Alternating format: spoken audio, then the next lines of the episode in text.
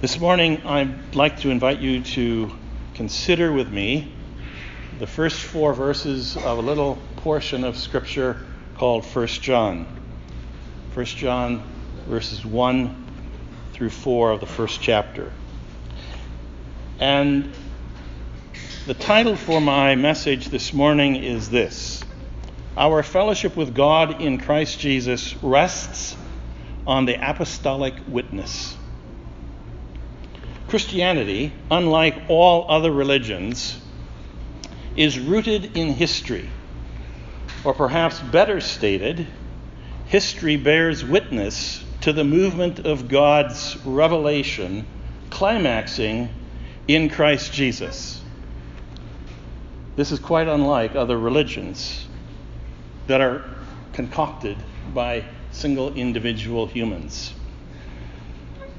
Christianity is not concocted by any human, but rather it is the very religion that embraces the one true God who has revealed himself in history.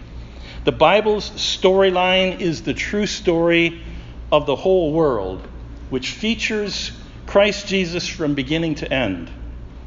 There would be no history apart from Christ Jesus who was and who is and who is to come, as Revelation chapter 1, verse 4 portrays him. Our Lord Jesus Christ is the creator, the sustainer, and the consummator of all things. The Lord Jesus himself identifies himself this way I am the Alpha and the Omega, who is and who was and who is to come, the Almighty. Revelation 1, verse 8. And again, he identifies himself this way I am the Alpha and the Omega, the first and the last, the beginning and the end. Revelation chapter 22, verse 13. So the point that I'm making is history bears witness to the movement of God's revelation that climaxes, that begins in Christ and climaxes in Him. The Apostle John well portrays the eternality of Jesus with the opening statements of his gospel. We call it the Gospel of John, or the fourth gospel. You've already heard these words, but I will read them again with a slightly different translation. In the beginning was the Word and the Word was with God, and the Word was God. That one was with God in the beginning. All things were created through that one, and apart from that one, not one thing was created that has been created. In that one was life, and the life was the light of men. That light shines in the darkness, and yet the darkness did not apprehend it.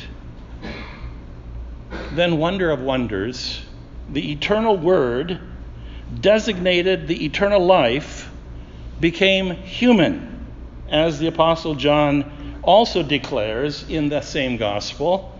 The Word became flesh and tabernacled among us. We observed his glory, the glory as the one and only Son from the Father, full of grace and truth. When the Word took on human flesh, the Word who spoke time and space into existence, when we read the text in Genesis, in the beginning, that one who spoke time and space into existence entered into time and space, the habitation of the mighty Maker's creatures. The unseen God made himself seen as an infant conceived and born into history, to grow as a child, to attain maturity, and to complete his mission, reaching the climax of his mission out of all places at the cross. as Isaac Watts expresses it so well. Well might the sun in darkness hide and sh- shut its glories in, when God the mighty Maker died for his own creature's sin. And again, as John expresses it in his gospel, no one has ever seen God, the one and only Son, who is himself God and is at the Father's side. He has revealed him. That one who has become flesh has revealed God. No one has seen God, but if you've seen him, you've seen the Father. The beginning of 1 John echoes the beginning of the gospel that John wrote. What was from the beginning, what we have heard, what we have seen with our eyes, what we have looked upon, and our hands have grasped concerning the word of life. And the life was revealed, and we have seen, and we have, are bearing witness and we are announcing to you the eternal life, which was with the Father and was disclosed to us. What we have seen and we have heard, we also announce to you, that you may also have fellowship with us. Now, also, our fellowship is with the Father and with his Son, Jesus Christ. And we are writing these things that our joy may become complete. These initial four verses of 1 John will be our focus this morning. There are three declarations concerning the word of life that will guide our consideration of this passage. First, the word of life in human flesh, verse 1. Second, the word of life revealed, verse 2. And third, the word of life proclaimed, verses 3 and 4. So, the word of life in human flesh, verse 1. What was from the beginning, what we have heard, what we have seen with our eyes, what we have looked upon, and our hands have grasped concerning the word of life.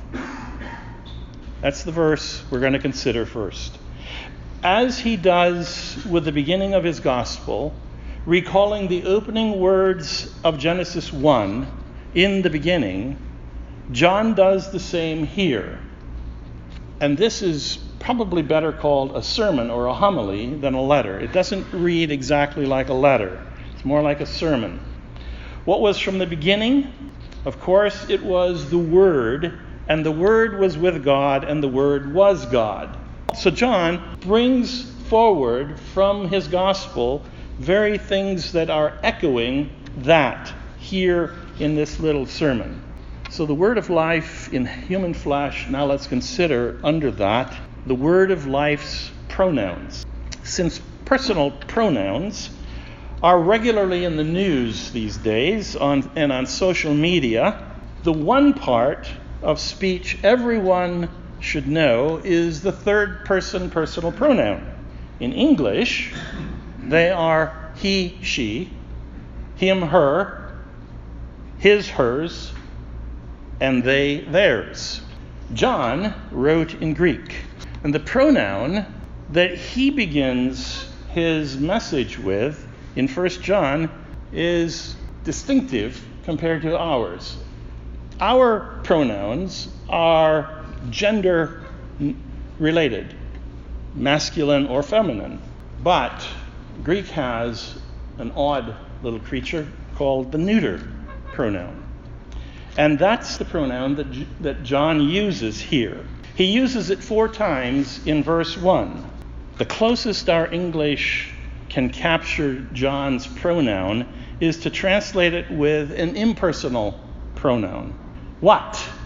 what was from the beginning, what we have heard, what we have seen with our eyes, what we have looked upon, and our hands have grasped concerning the word of life.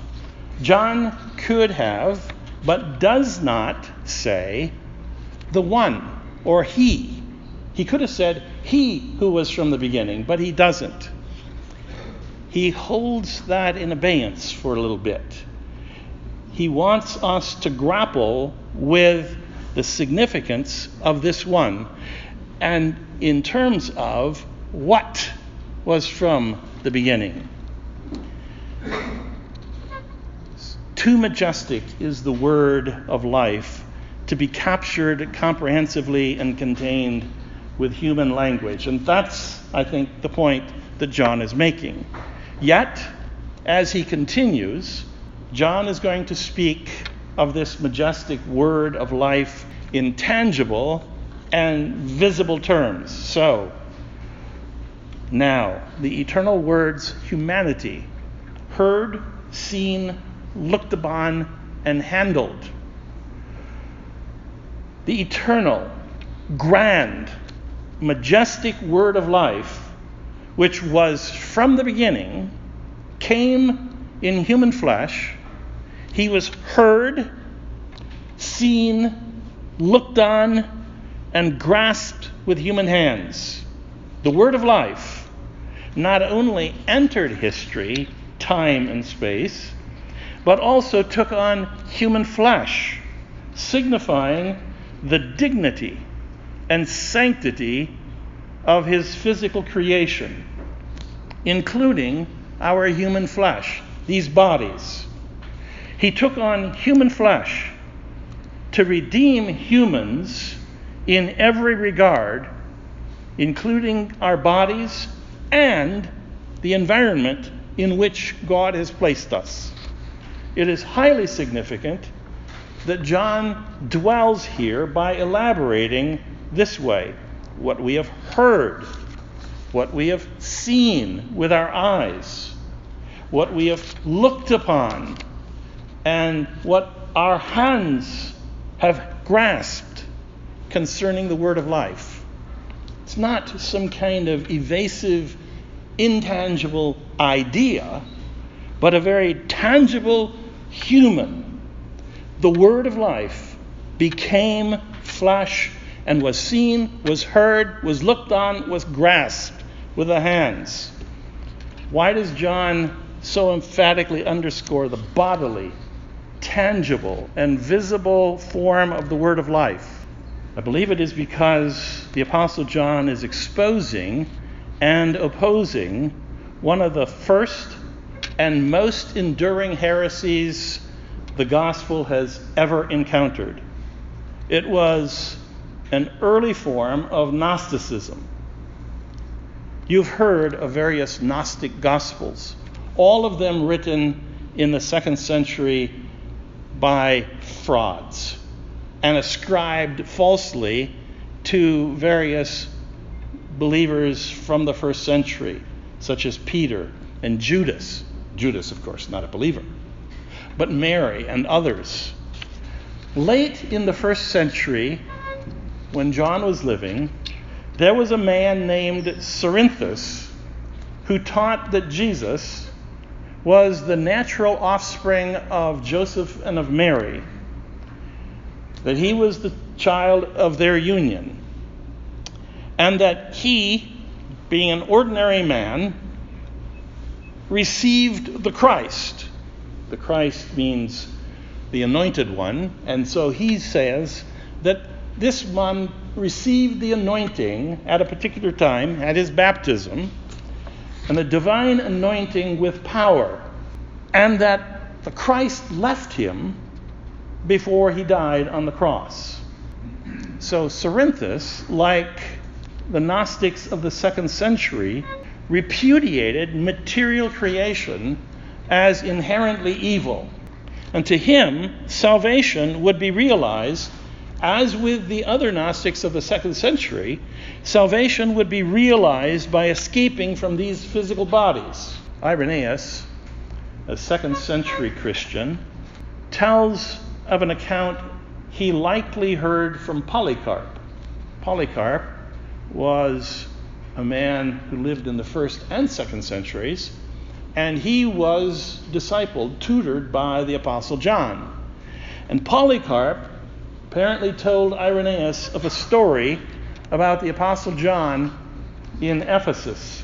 The story, the brief story goes this way John, the disciple of the Lord, going to bathe at Ephesus, and perceiving Cerinthus within the bathhouse, rushed out of the bathhouse without bathing, exclaiming, Let us flee, lest even the bathhouse fall down, because Cerinthus, the enemy of the truth, is within. John, the apostle of love, admonishing his fellow believers, Let us flee, lest the Lord smite this place and we perish along with Cerinthus. It is evident that 1 John speaks against this kind of heresy and its intrusion into the church in the first century, late first century. Here are a few passages from 1 John that makes this evident. Here are four. Children, it is the last hour, and just as you heard that Antichrist is coming, even now many Antichrists have come. From this, we know that it is the last hour. The fact that there are many antichrists indicates to us that it's the last hour. Other places in the New Testament would use another expression it's the last days or the last time. John uses the last hour to e- equal that expression. He continues They went out from us, but they were not of us. For if they were of us, they would have persevered with us. But they went out that they might be exposed that they are not all from us. 1 John 2 18 and 19. Another passage.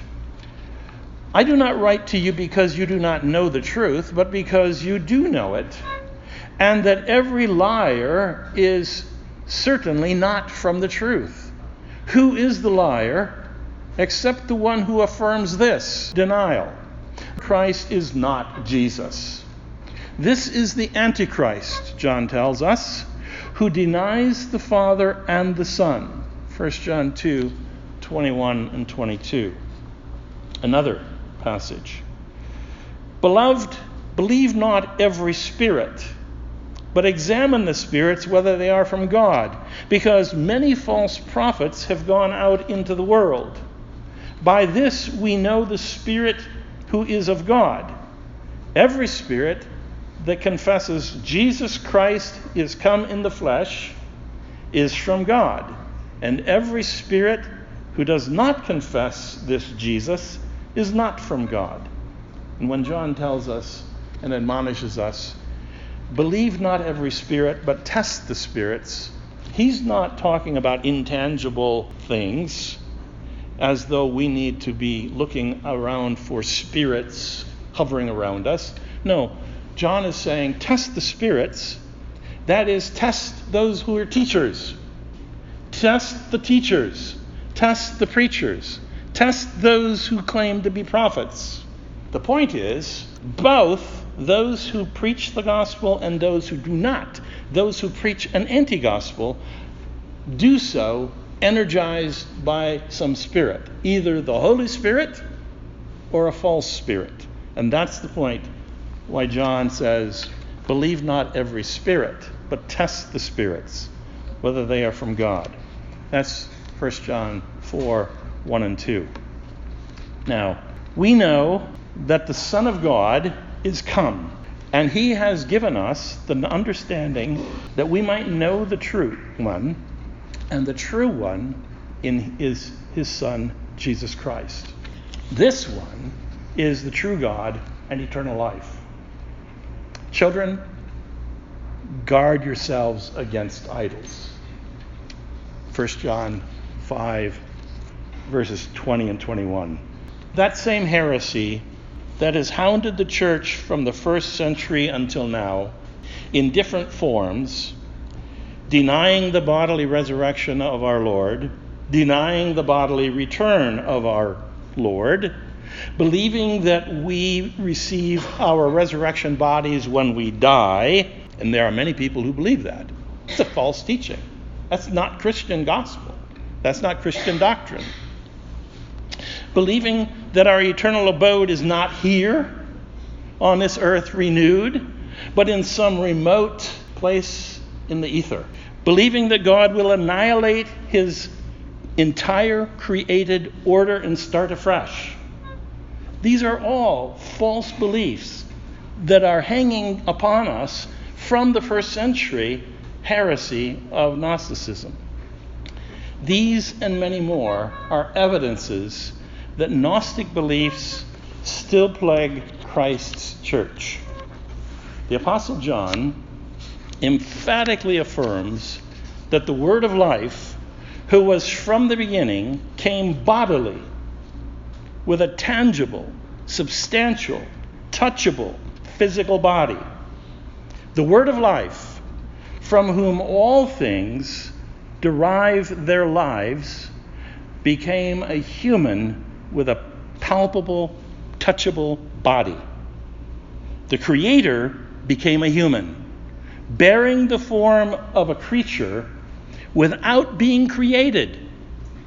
He is at once fully God and fully man.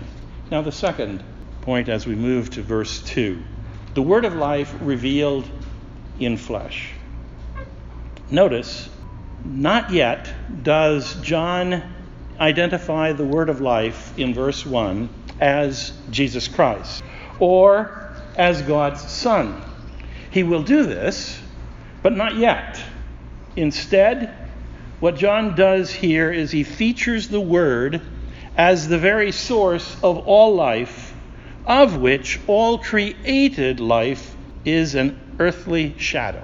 So now, just as he does in his gospel, John proceeds by speaking of him as the life. The Word is one name, one designation. Now, the life is another designation. In that one was life, and the life was the light of men. That's what he says in his gospel. The life was revealed. And the life was revealed may strike us as an odd statement because we tend to think of life as intangible, elusive, not physical. But again, John is emphasizing the Creator's incarnation, his becoming human, and his self disclosing through his teaching ministry, including his miraculous healings and his raising of people from death unto life, foreshadowing what he will do for all of us in the last day. All of this leading to the words, to the life's sacrificial atoning death. Life dies. John's statement, and the life was revealed, also strikes us as odd because of what he says next. The life was seen, witnessed, announced. He reiterates what he says in verse 1, just in case you haven't gotten it yet. He reiterates, and the life was revealed and we have seen, and we are bearing witness. And then he adds, We are announcing to you the eternal life which was with the Father and was disclosed to us. This is how the Apostle John advances his argument in 1 John. He does not develop his themes in a straight line as we tend to see in the Apostle Paul's letters. John instead advances and progresses forward by taking his readers through a series of recurring themes in a kind of cyclical pattern, but progressing upward.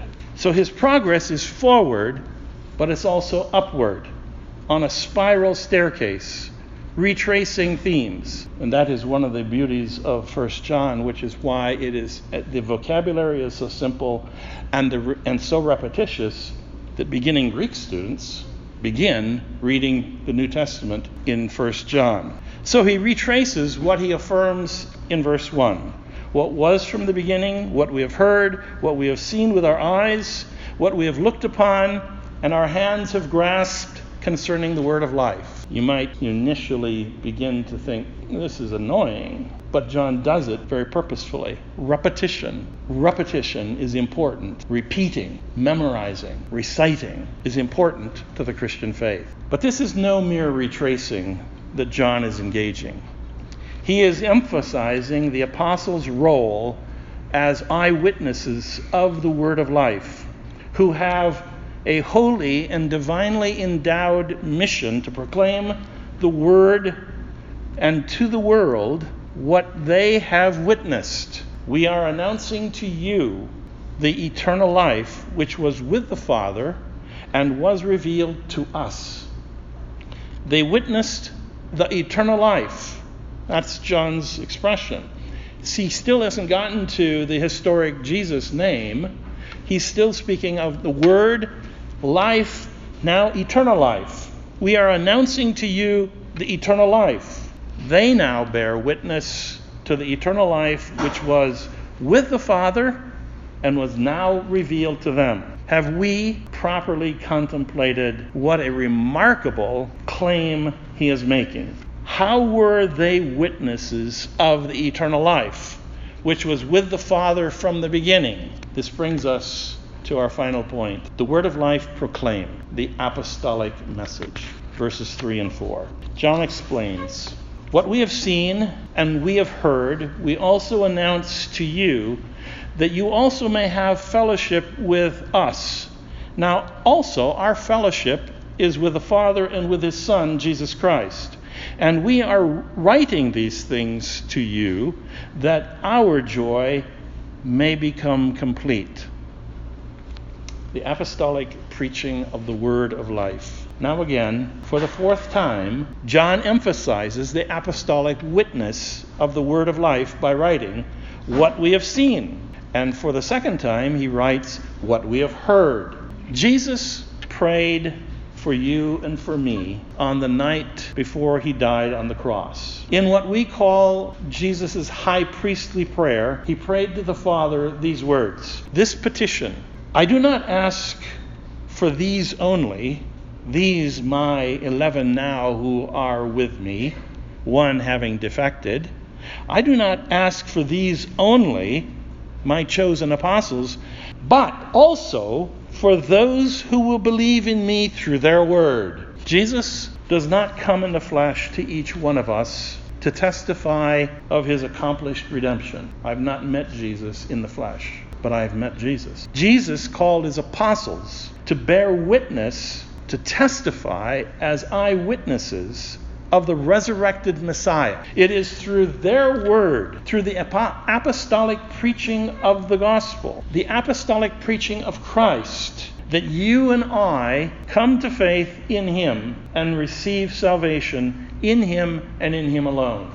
And Jesus makes their testimony effective for our faith by praying for us long ago and by interceding now for us as well as Paul tells us in Romans 8. I do not pray for these only, but also for those who will believe in me through their word. And our Lord has providentially preserved their eyewitness accounts for us by the meticulous copying of their scriptures. Have you ever sat down to thank God for all of the humans who have carefully, meticulously copied the scriptures for us. We casually go about our homes and our lives because we have all kinds of Bibles throughout our homes, and we carry them perhaps in our electronic devices. But the only way they were published until Johann Gutenberg published the Latin, the Latin Vulgate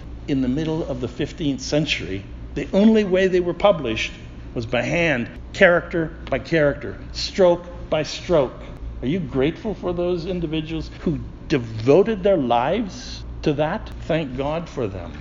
The nature of true fellowship, John speaks of having a share in eternal life. What do the apostles preach? They don't proclaim merely some idea, a philosophy, some proposition. They preach a person. The apostles preach Christ Jesus. The apostle Paul makes this explicit when he speaks like this in 1 Corinthians 15 12. Now, if Christ is preached as raised from the dead, how can some of you say that there is no resurrection of the dead? To preach the gospel is to preach Christ. Again, Paul in Philippians 1, verses 15 through 18. Some indeed preach Christ from envy and rivalry but others from goodwill. The latter do it out of love, knowing that I am put here for the defense of the gospel in prison. The former proclaim Christ out of selfish ambition, not sincerely, but thinking to afflict me in my imprisonment. What then? Only that in every way, whether in pretense or in truth, Christ is preached, and in that I rejoice. John is saying the same thing. The apostles proclaim the word of life, they proclaim a person. The gospel is not simply a proposition, an idea, it is a person. This is why the tagline we have here at Christ Bible Church is this glorifying God by bringing all of Christ into all of life. To preach the gospel is to preach Christ. John explains that the apostles did not privatize their eyewitness of the word of life as something to be treasured for themselves. He says, What we have seen and what we have heard, we also announce to you, that you also may have fellowship with us. This is precisely what Jesus prayed for in his high priestly prayer that they may all be one with us as the Father is one with me. The eyewitness message concerning the word of life must be spread indiscriminately, far and wide, to all humanity. Why? John explains that you also may have fellowship with us. That's the way humans come into fellowship with God. Many Christians, as I was, have been falsely taught that the fellowship of which John speaks here in 1 John is a deeper, fuller, higher plane living of the Christian life than most Christians experience. That too is a false message. The teaching is destructive.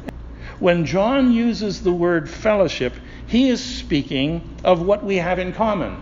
And what is that we have in common? It is nothing greater than eternal life. You can't attain more than that. It's eternal life. To have fellowship with God is to have eternal life. And we know this because of what John wrote next, where he speaks of being united by the common eternal life in God's Son. Now, also, our fellowship is with the Father and with his Son, Jesus Christ. And we are writing these things that our joy may become complete.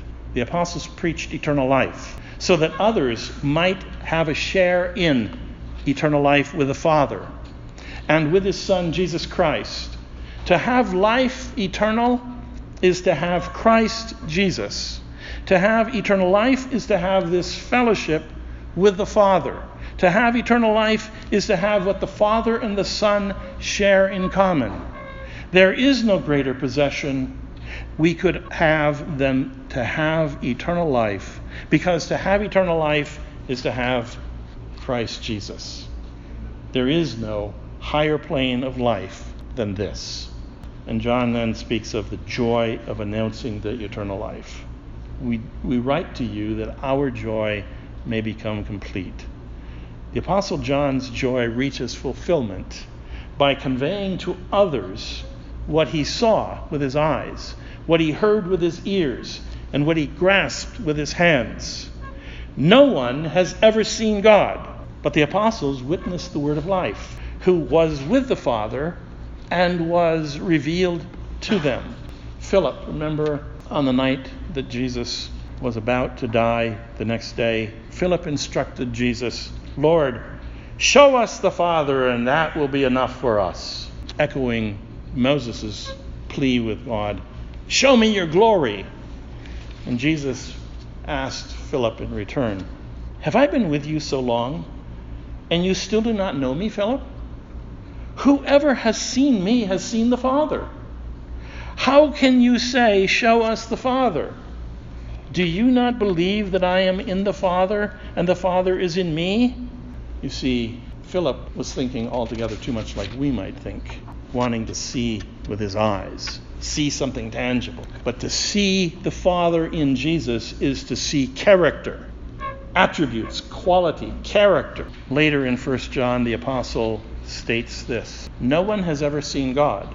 If we love one another, God resides among us, and his love is perfected among us. 1 John 4:12. Love for one another is evidence that God is with us. Because we have a share of the eternal life the apostles witnessed and proclaimed to us through their word, God resides with us and among us here at Christ Bible Church. God's presence is evident in our love for one another. And until our Lord returns bodily, when we shall see him, and whom to see is to see the Father, God's presence in mutual love for one another suffices. I am the Alpha and the Omega, the first and the last, the beginning and the end, declares our Lord. Surely I am coming soon. And we say in response, Amen. Come, Lord Jesus.